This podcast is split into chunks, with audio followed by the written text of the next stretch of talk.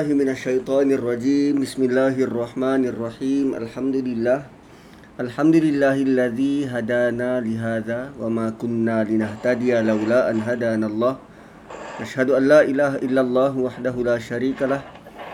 ونشهد أن سيدنا ومولانا محمدا عبده ورسوله. اللهم صل وسلم وبارك على محمد وعلى آل محمد. كما صليت على إبراهيم وعلى آل إبراهيم في العالمين إنك حميد مجيد السلام عليكم ورحمة الله وبركاته Surah Abasa Malam ini bermula pada ayat 10 Pada perkongsian yang lalu Kita ketahui betapa Allah Subhanahu Wa Taala memaparkan Kisah seorang OKU di highlight Berbanding pembesar ada tiga orang pembesar yang Nabi sedang cuba berdakwah kepada mereka. Dan lazimnya lazimnya kita sendiri pun merasai benda tu. Rasa apa? Rasa betapa beruntungnya agama ini kalau ada orang-orang besar masuk. Seolah-olah bertambah besar hebat dan kuat pengaruh yang yang boleh dibawa oleh orang-orang besar ini jika mereka peluk Islam Contoh dahulu sebelum arwahnya Michael Jackson meninggal. Kan desas-desus mengatakan beliau sudah pun memeluk Islam. Dan berapa ramai orang yang rasa betapa beruntungnya agama ini dengan kemasukan uh, figura besar semacam itu. Lalu melalui surah ini antara lain ibrahnya adalah Allah akan bagi petunjuk dan hidayah kepada siapa yang dia nak regardless orang tu buta, pekak, bisu, menteri, rakyat biasa. Allah bagi kepada siapa yang dia nak. Dan Allah nilai sampai ke dalam hati seperti yang disebut dalam ayat 9 wa huwa yakhsha dia takut Tuhan dan bayangkan Allah iktiraf perasaan khawatir, gerun, takut di dalam hati orang buta ini. Di dalam hati orang buta ini. Sebab tu komentar dari Allah Subhanahu Wa Taala pada Nabi sallallahu alaihi wasallam, fa anta anhu talaha, tapi engkau lengah-lengah layan dia. Berbeza tadi orang besar kan fa anta lahu tasadda Oh beria engkau melayani orang besar tu. Ah, bukan kita selalu macam tu. Kalau YB turun kawasan yang tah lima tahun sekali, kita siap kapet merah berkompang bagai. Orang besar datang turun ke kawasan, kita beria-ia melayan. Tapi kadang bertemu dengan gelandangan nak tak nak kita layan di sisi Allah kita telah melakukan double standard yang cukup tinggi. Wa yakhsha fa anta anhu talaha. Maka engkau berlengah-lengah melayaninya. Ini peringatan besar untuk kita yang berada di barisan hadapan. Yang kerja kita berada di barisan hadapan. Orang pertama yang akan berinteraksi dengan klien. So dia meliputi bukan sahaja pendakwah, peniaga, cikgu, mak bapa, apa lagi? Uh, pensyarah yang bertemu dengan klien. Oh kalau dia anak orang kaya kita layan cukup-cukup. Tapi kalau dia kita tahu rekodnya berhutang, ah duduk kau sana dekat di pisuk-pisuk sana. Ah, kalau orang Sabah cakaplah di penjuru sana biar kau nangis di buku di bucu katil. Begitukah? Nyata surah Abasa ini surah yang cukup berbeza, benar-benar memberi kita panduan persediaan menuju akhirat. Surah ini luar biasa. Kala innaha tazkirah. No, jangan begitu. Jangan begitu. Jangan buat benda macam tu. Jangan layan orang dengan double standard. No, jangan begitu. Innaha tazkirah.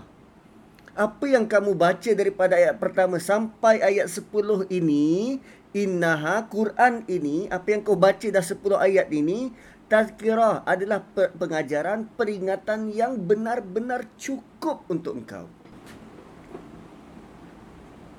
Melihat manusia bukan dengan warna kulit dia, melihat manusia bukan dengan besar kecil tubuh dia. Melihat manusia bukan dengan atas nama title imam atau makmum. Tidak. Layan saja sama rata.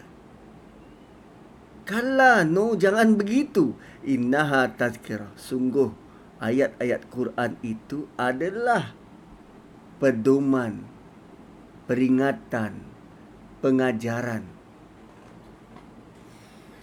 Lalu kalau bentuk sebegini ayat 1 hingga 10 merupakan peringatan buat kita, saya yakin dan percaya bagi mereka-mereka yang benar-benar serius terhadap agama, terhadap Quran, pasti akan cuba ulang ayat 1 hingga 10 ni hari-hari sebab nak dapatkan peringatan. Kalaupun tidak hari-hari, mungkin seminggu sekali ya aku kena baca. Takut kalau aku berhadapan dengan orang nampak dia datang guna Velfire berbeza layanan aku kalau dia sekadar naik kancil 850 baca ayat ini. Peringatan buat kita. Itu fungsi Quran. Bukan hanya oh malam ni kena baca mulk kalau isyak kenapa baca tak tahu memang sebab baca imam baca saya pun baca No, bukan begitu. Kita ulang-ulang baca supaya kita dapat benefit, dapat manfaat tu. Itu lebih penting berbanding dunia dan seluruh isinya. Itu mindset yang Nabi bawa untuk kita tauladani. Kala innaha tazkirah. Kemudian Allah kata, "Faman syaa'a zakara." Aku dah bagi peringatan Siapa yang nak dia beringat. Baiknya Allah menjadikan bentuk peringatan ini bukan mandatory, mandatory tetapi dalam bentuk pilihan, option. Siapa nak dia yang beringat? Siapa nak dia yang beringat? Saya bawa contoh ini berulang kali sebenarnya dan saya tidak tidak jemu nak bawa contoh yang sama. Bentuk faman syaa zakarah ni maka siapa yang nak dia akan ambil peringatan. Contohnya kalau mak kita masak nasi ayam kunyit. Ha tu antara favorite tu. Nasi ayam kunyit. Mak masak dan hidangkan pada kita. So terpulang pada kita sama ada kita makan atau tak makan, adakah mak akan terjejas? Ibu kita akan terjejas ke kalau kita makan? Tak. Kalau kita tak makan, dia terjejas ke? Tidak. So, kalau makanan ada depan mata dan kita suap ke mulut, yang kenyang siapa? Kita. Kalau kita tak pun sentuh, tak pun jamah, biarkan begitu, yang lapar siapa? Kita. Faman syaa zakara. Peringatan sudah ada. Quran sudah terbentang depan mata. Siapa yang nak baca dia yang akan dapat peringatan tu. Siapa tak nak baca dia tak dapat apa-apa. Sebab tu bila Allah kata Allah tidak pernah menzalimi siapa pun kita yang menzalimi diri kita yang tidak berusaha untuk baca dan dapatkan manfaat kita yang tak nak makan, lepas tu kita lapar dan kita merungut. Kenapa aku lapar? Kenapa Tuhan jadikan aku lapar? Kita yang tidak usaha untuk menjamah makanan. Walhal, ia sudah pun tersedia dan terhidang. Faman syaa faman syaa zakar.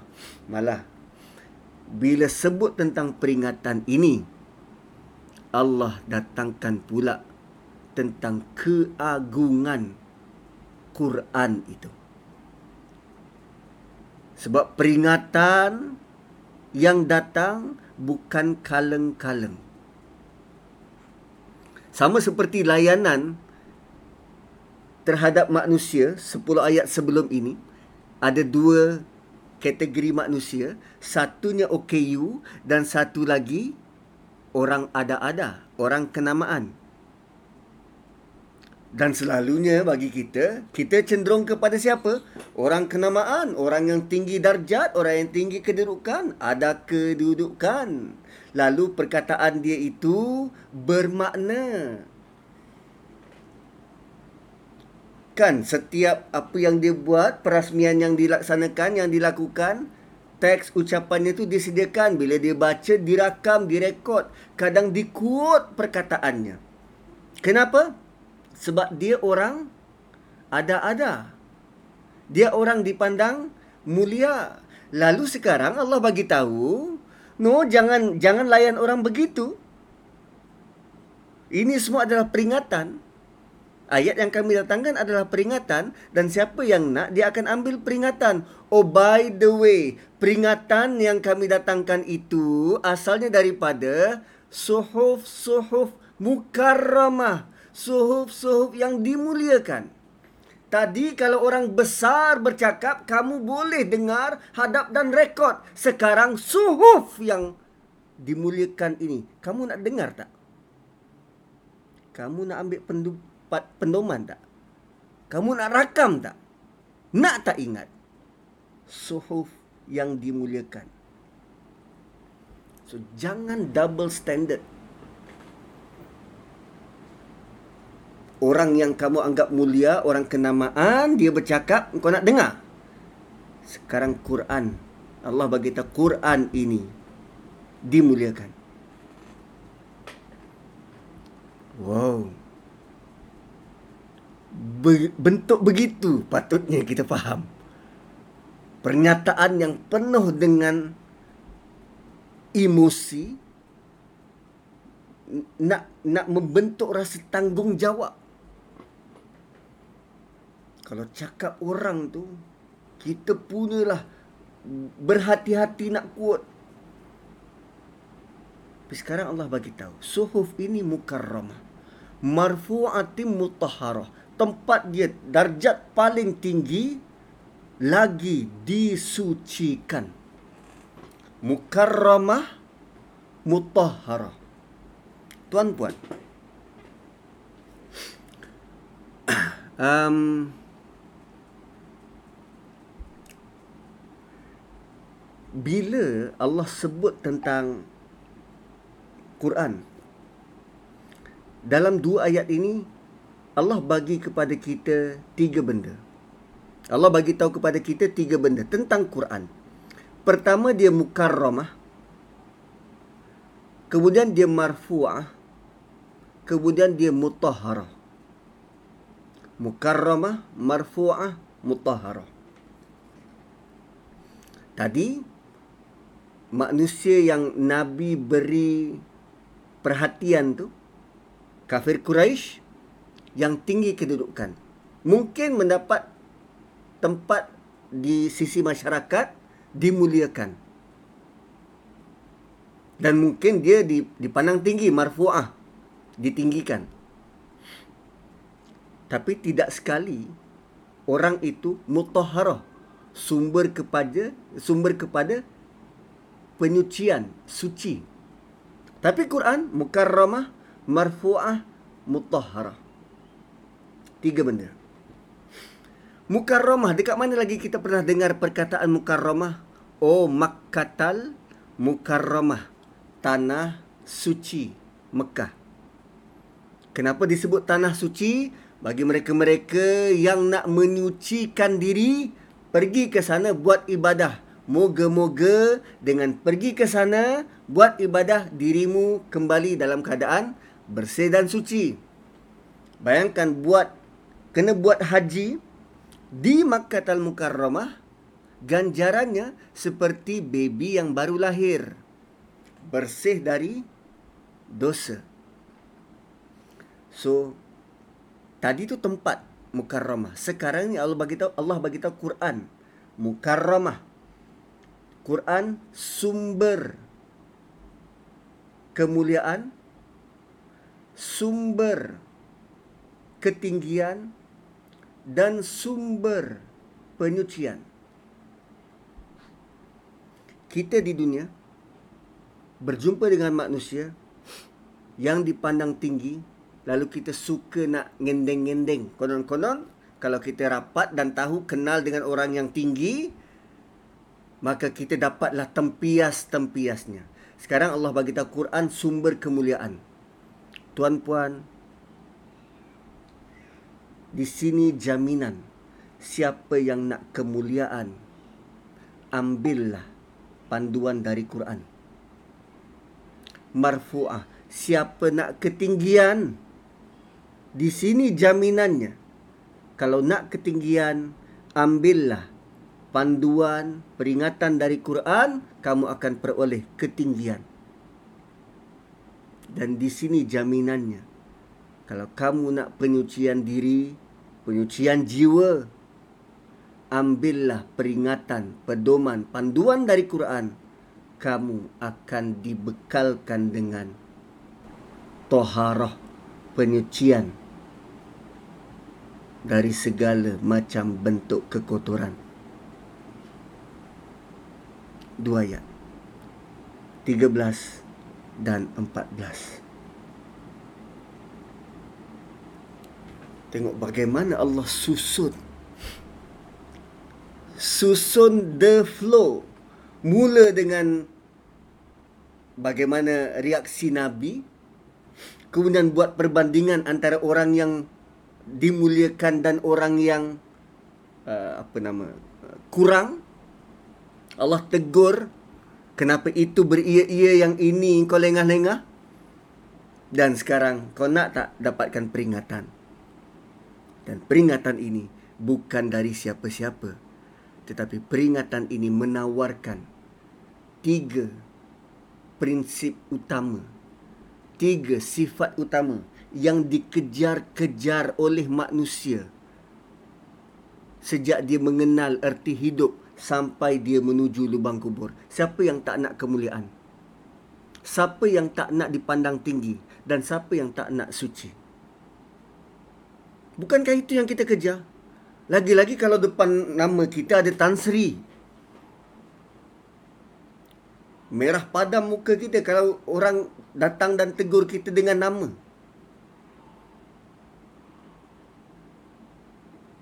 Tak payah Tan Sri, Ustaz Nazri tiba-tiba ada yang datang uh, Nazri boleh saya tanya Nazri kau siapa panggil aku Nazri ha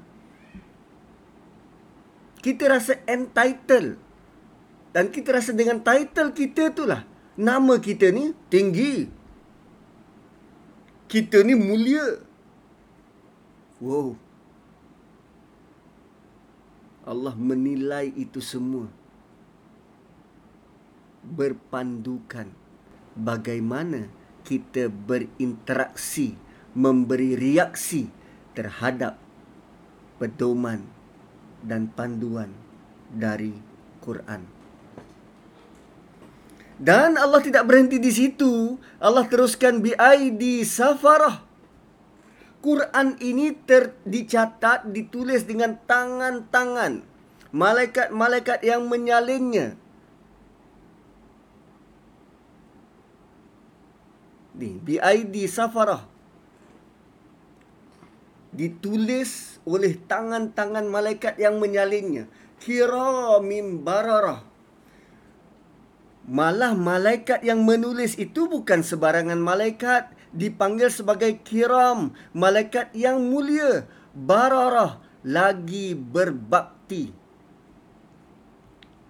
Tuan-puan Allah ciptakan malaikat dalam bentuk kepatuhan, ketaatan 100%. Dalam dan of all malaikat hanya satu malaikat yang Allah pilih yang boleh membaca, berinteraksi dengan Quran dan menyampaikan Quran, malaikat Jibril. Malaikat yang lain tak tahu baca. Tapi kerana dia tak tahu baca Quran, dia suka dengar. Sebab tu sebarang majlis tentang Quran malaikat akan berpusu-pusu nak dengar firman kalam dari Allah Subhanahu Wa Taala. Banyak kisah-kisah yang yang remarkable tentang orang baca Quran ni. Hubungan dengan malaikat sangat banyak. Dan Allah bagi tahu malaikat yang bertugas untuk menyalin ini dia adalah dengan salin Quran saja dipanggil sebagai kiram. Mulia, bararah, berbakti hanya dengan menyalin. Bayangkan kalau kita bukan sekadar mendengar, faham, menginsafi dan kita laksanakan. Tuan-puan rasa, tuan-puan punya kategori pada level mana. Malaikat yang salin je Quran dari Loh Mahfuz. Salin kalamullah ni pun sudah dipanggil sebagai kiram.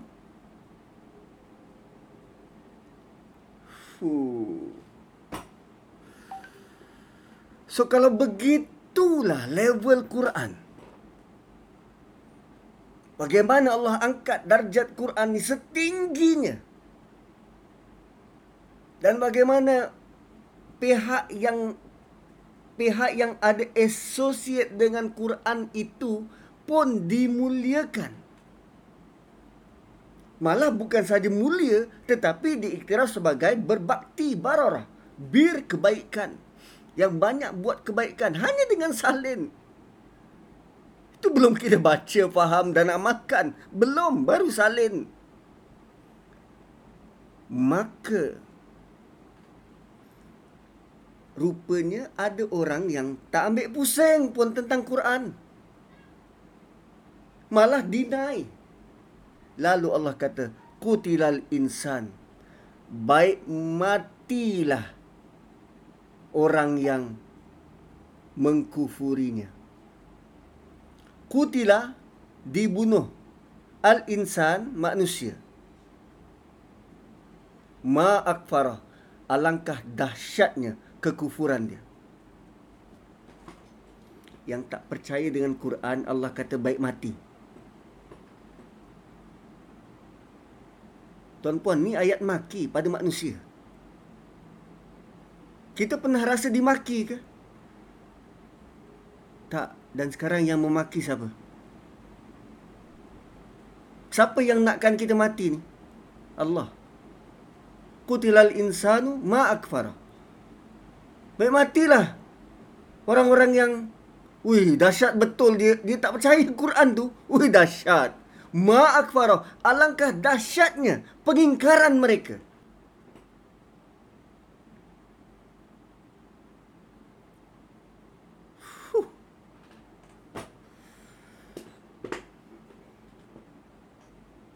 Sangat beremosi surah ni. Dia bawa kita macam roller coaster. Tentang Quran berapa tinggi, tentang makhluknya malaikat dan sekarang ancaman kepada mereka yang tak percaya dengan Quran.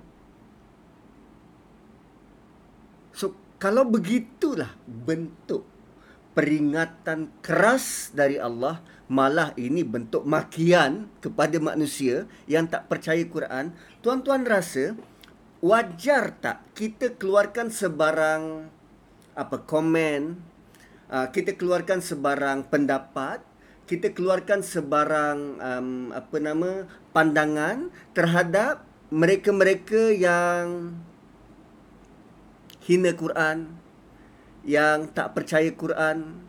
Perlu ke kita take part untuk mengutuk dan memaki manusia itu?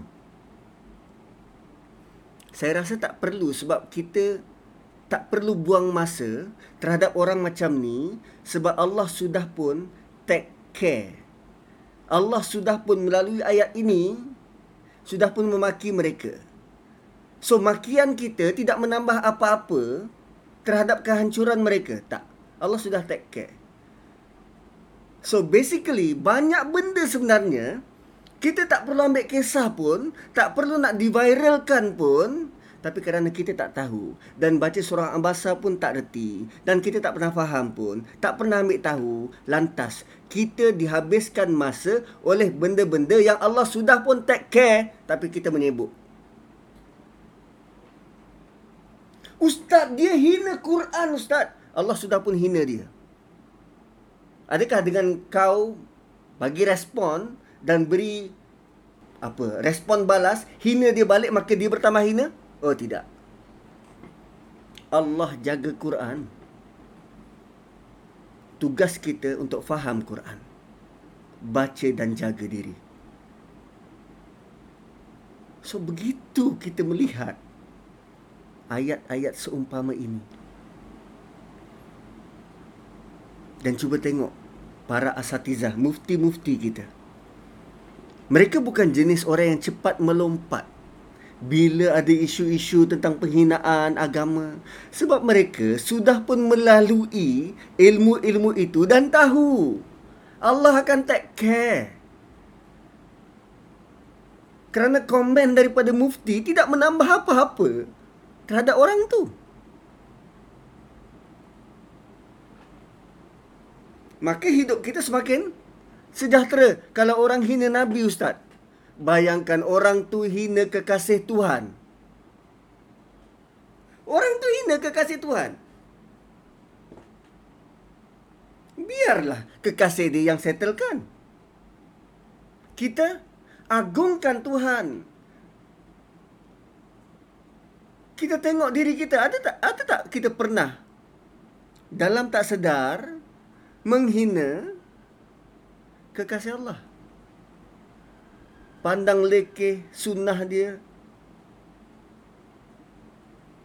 Cuba tengok komen-komen kita bila nampak orang kahwin dua bermadu.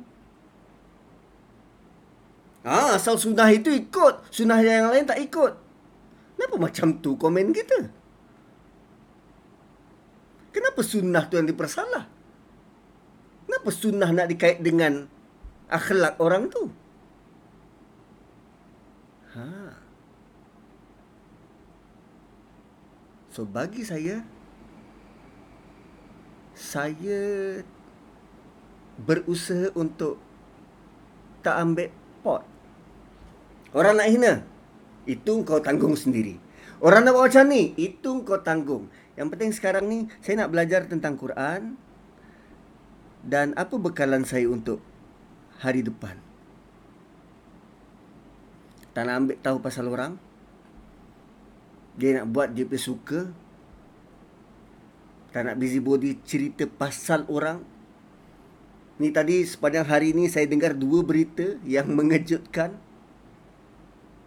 Dan saya basically tak nak busy body.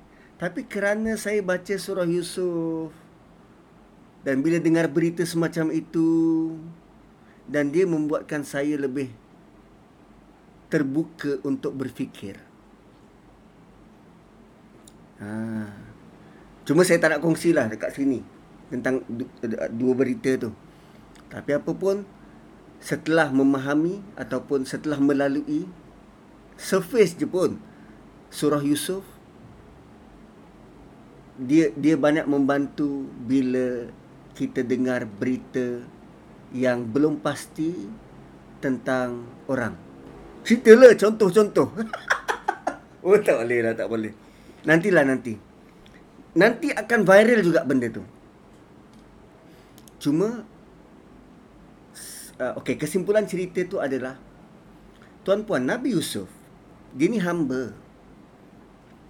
Dan hamba kedudukan dia dia milik tuan dia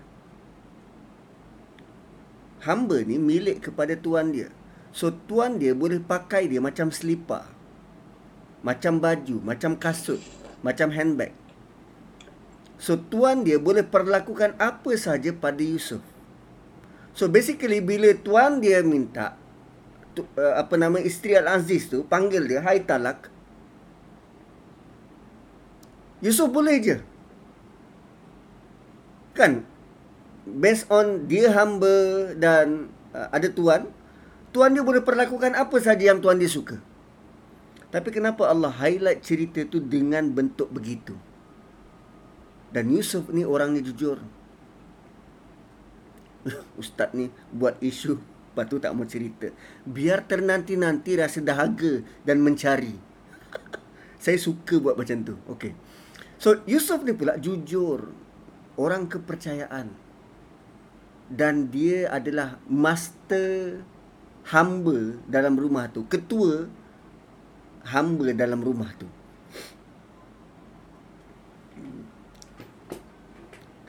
Dan rupanya kejujuran seseorang, baiknya akhlak seseorang itu tidak menjamin yang dia selamat daripada sangkaan buruk atau tuduhan seteruk zina baiknya akhlak seorang nabi itu tidak menyelamatkan dia daripada mendapat tuduhan jijik. So bila kita dengar satu isu apapun tentang manusia kita jangan terus jam.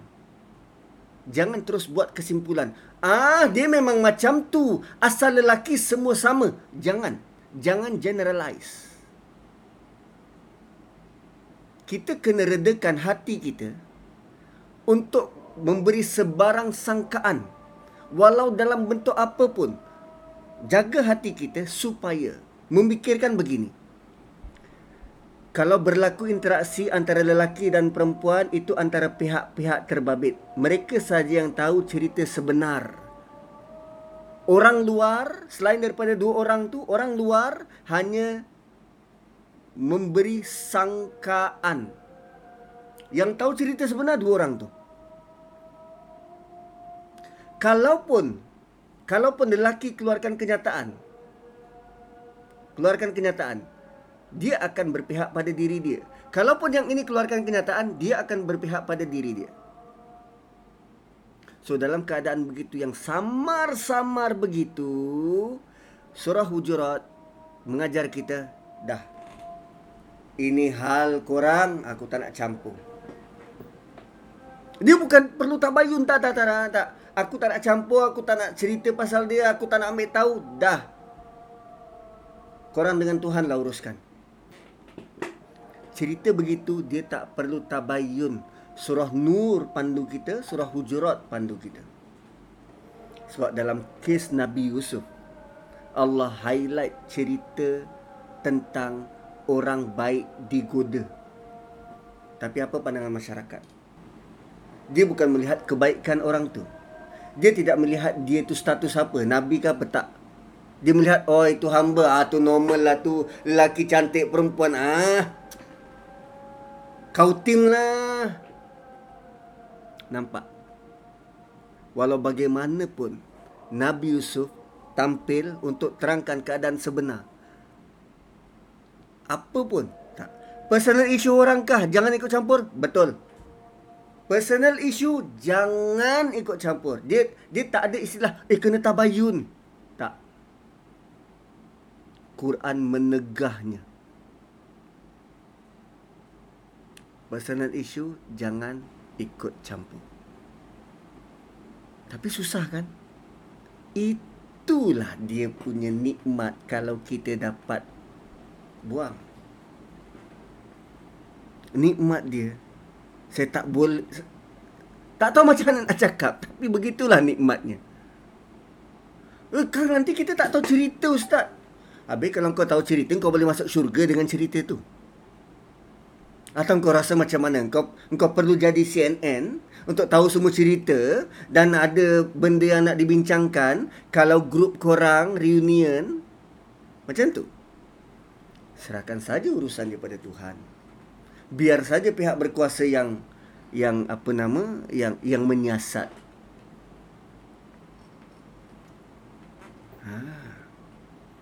Kita belum melalui surah-surah yang penting, contoh surah Hujurat, dah lalu kot ataupun surah apa nama nur ah tu most important surah nur surah yusuf sebab bila berkaitan dengan manusia personal issues manusia. Allah sudah memberi satu garis awal. Allah kata, "Walaqad karramna bani Adam." Sungguh kami telah muliakan anak Adam. Siapa yang muliakan? Allah. Saya ulang semula. Siapa yang muliakan? Allah yang muliakan seluruh anak Adam. Cuba bayangkan Puan Mariam, Puan Intan, Puan Nurini. Cuba bayangkan kita buat cerita menghina anak Adam tu. Kita buat cerita menjadikan anak Adam tu dipandang hina. Bayangkan kita create sesuatu menghina anak Adam yang Allah telah muliakan. Hui, you are defying God, you know.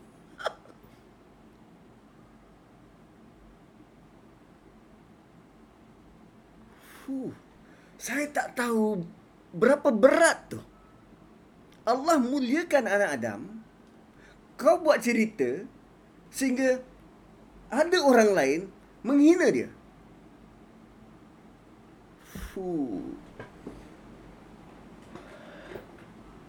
Meskipun perbuatan dia itu nyata hina, betul? Yang layak hukum dia Allah.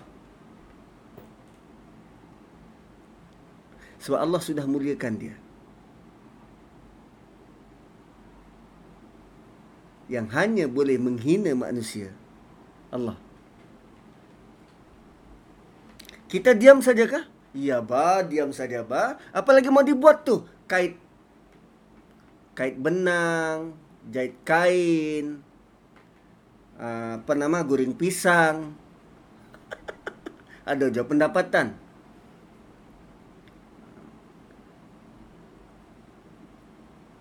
So bentuk begitulah. Kan tadi Allah bagi tahu tentang peringatan dalam Quran.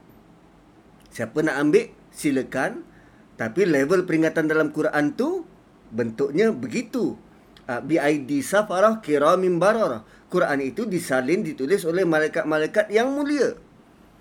Maka bagi manusia-manusia yang deny peringatan daripada itu, apa Allah sebut? Kutilal insanu ma'akfarah. Kutilal insanu ma'akfarah. Okey. Cuma katalah kita dengar satu cerita kita dengar satu cerita dan kita pula nak memahami uh, anjuran daripada Nabi marra'a minkum bolehkah kita muliakan manusia boleh tapi jangan sampai hulu jangan sampai melampau-lampau marra'a minkum munkaran falyughayyirhu bi yadihi fa illam yastati' fa bi lisani fa illam yastati' fa bi qalbi siapa yang tahu ada kemungkaran ubah dengan tangan atau dengan lidah atau dengan hati. Macam mana nak fahamkan hadis tu? Siapa yang nampak atau tahu ada kemungkaran. Katalah manusia ada buat kemungkaran. Kita cegah kemungkarannya tu. Tapi nilai manusia itu jangan diusik. Yang kita benci adalah perbuatan dia. Tapi dia itu ada maruah. Had the scene not the scene Betul Tadi saya dapat video tak tahu Mungkin apa nama AJK tu dah terlalu geram Dia sampai pergi mandikan Pencuri tabung masjid tu Tapi kesianlah Janganlah buat manusia begitu Kritiklah perbuatannya Bukan batang tubuh dia Allah je yang boleh buat. Kita tak. Kita ada boundaries. Kita ada kita punya batas. Ingat, kalau kita melampau batas tu, kita digelar, layak digelar sebagai tokoh. Bila kita selalu melampau batas, kita sudah terkenal dengan ketokohan kita, tokoh. Apa beza kita dengan Fir'aun? Sama. Kutilal insanu ma akfara. So jangan sangka hanya benda-benda besar kita buat maka baru layak digelar tara. Tapi benda-benda kecil kita sering melampau. Dan kerana itulah perlunya ungkapan-ungkapan taubat, istighfar supaya kesalahan-kesalahan kecil uh, apa nama perbuatan-perbuatan yang melampau kita itu yang kecil-kecil kita tu Allah um, hapuskan hapus kira Allah ampunkan. Jangan sangka eh buat apa aku beristighfar bukan ada dosa. Jangan begitu. Rancak-rancak berdosa. Jangan begitu. Baik rancak-rancak bertaubat. Qutilal insanu ma akfar. Lalu kerana Allah memberikan peringatan tegas kepada al-insan which is insan ini sangat irony tempat lalu lalang lupa dan sekarang Allah ingatkan hai manusia yang pelupa al-insan tu kata akar dia nasiah lupa So, hey, manusia yang tempat lalu lalang lupa, yang selalu pelupa. Sekarang aku nak tanya. Kan dahsyat sangat kau punya kekufuran ni. Dahsyat sangat kau punya penolakan. Dahsyat sangat kau punya perilaku. Sampai Quran depan mata kau macam tak nampak. Min ai syai'in khalaqah. Kau dicipta dari apa? Hmm. Allah tanya macam tu. Ayat 18. Min syai' min ai syai'in khalaqah. Kau dicipta dari apa, daripada apa? Tahu tak kau dicipta dari apa? Tak tahu. Mari aku bagi tahu. Min nutfatin khalaqahu faqaddara. Kau dicipta daripada setitis air mani. Khalaqahu kami kembangkan, kami bangunkan, kami besarkan, biakkan khalaqahu faqaddara. Faqaddara. Lalu kami kadarkan daripada setitis tadi daripada setitis tadi kami jadikannya lengkap kami ciptakannya faqad darah lalu kami beri dia kadar-kadar dan ini kejadian dalam mana dalam rahim ibu start daripada air mani kemudian dijadikan daging tubuh badan lalu ditiupkan roh bersama dengan Qadar. Apa kadarnya? Empat benda.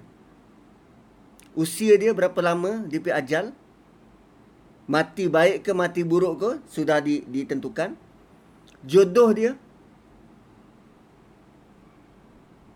Itu sudah ditetapkan. Rezeki dia? Sudah ditetapkan. Dan dia punya kesudahan baik atau buruk. Umur, kesudahan baik atau buruk, berapa lama? Kemudian tentang jodoh dan tentang rezeki. Ini empat benda sudah tetap. Tapi empat benda ni lah yang kita sibuk nak cari. Berapa ramai kita yang asyik dengan cinta bercewek bergewe kan berkawan dengan orang tu clash dengan orang ni clash. Allah dah bagi tahu jodoh dah tetap. Kau kawanlah dengan siapa kau bercintalah dengan siapa. Kalau jodohmu yang itu itu. Kalau tak ada jodohmu di dunia nanti di akhirat. Jodoh sudah tetap. Tak perlu fikir. Sebab Allah sudah tetapkan. Yang kita perlu fikir adalah apa yang Allah tak jamin. Syurga atau neraka. Apa yang Allah tak jamin? Iman. Apa yang Allah tak jamin? Dalam barzah.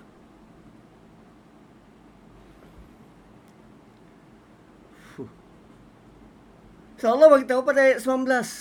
Ini apa yang berlaku dalam rahim ibumu sudah ditetapkan semua. Kau dicipta daripada apa? Daripada setitis air, kemudian dilengkapkan dan diberi kadar. Summa sabila yassara. ini berlaku dalam rahim ibu. Kemudian kami kami yang mudahkan jalan keluar. Summa sabila yassara.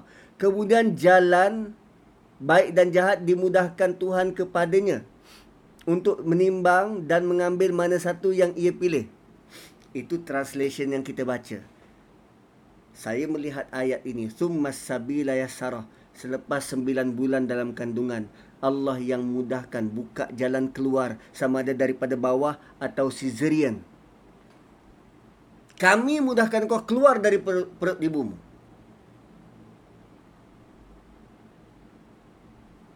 Dan kami bukan hanya mudahkan engkau, kami mudahkan ibumu untuk melahirkanmu.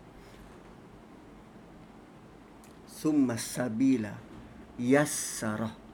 Kami mudahkan jalan keluar untuk engkau hidup di dunia.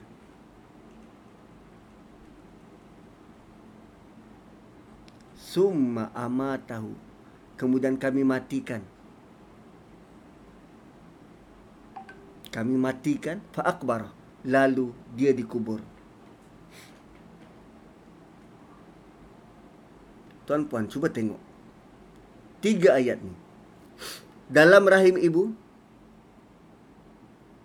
kemudian keluar dari rahim tanpa disebut keluar ke mana keluar saja.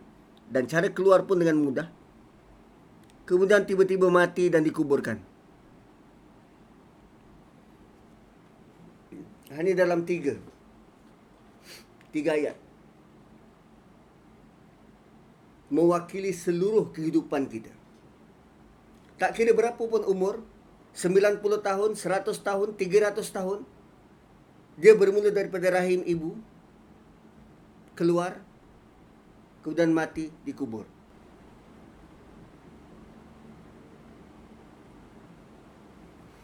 Allah not even mention dia bernafas, dia bekerja, dia berkahwin, dia jadi menteri, not even mention in between ayat 20 hingga 21.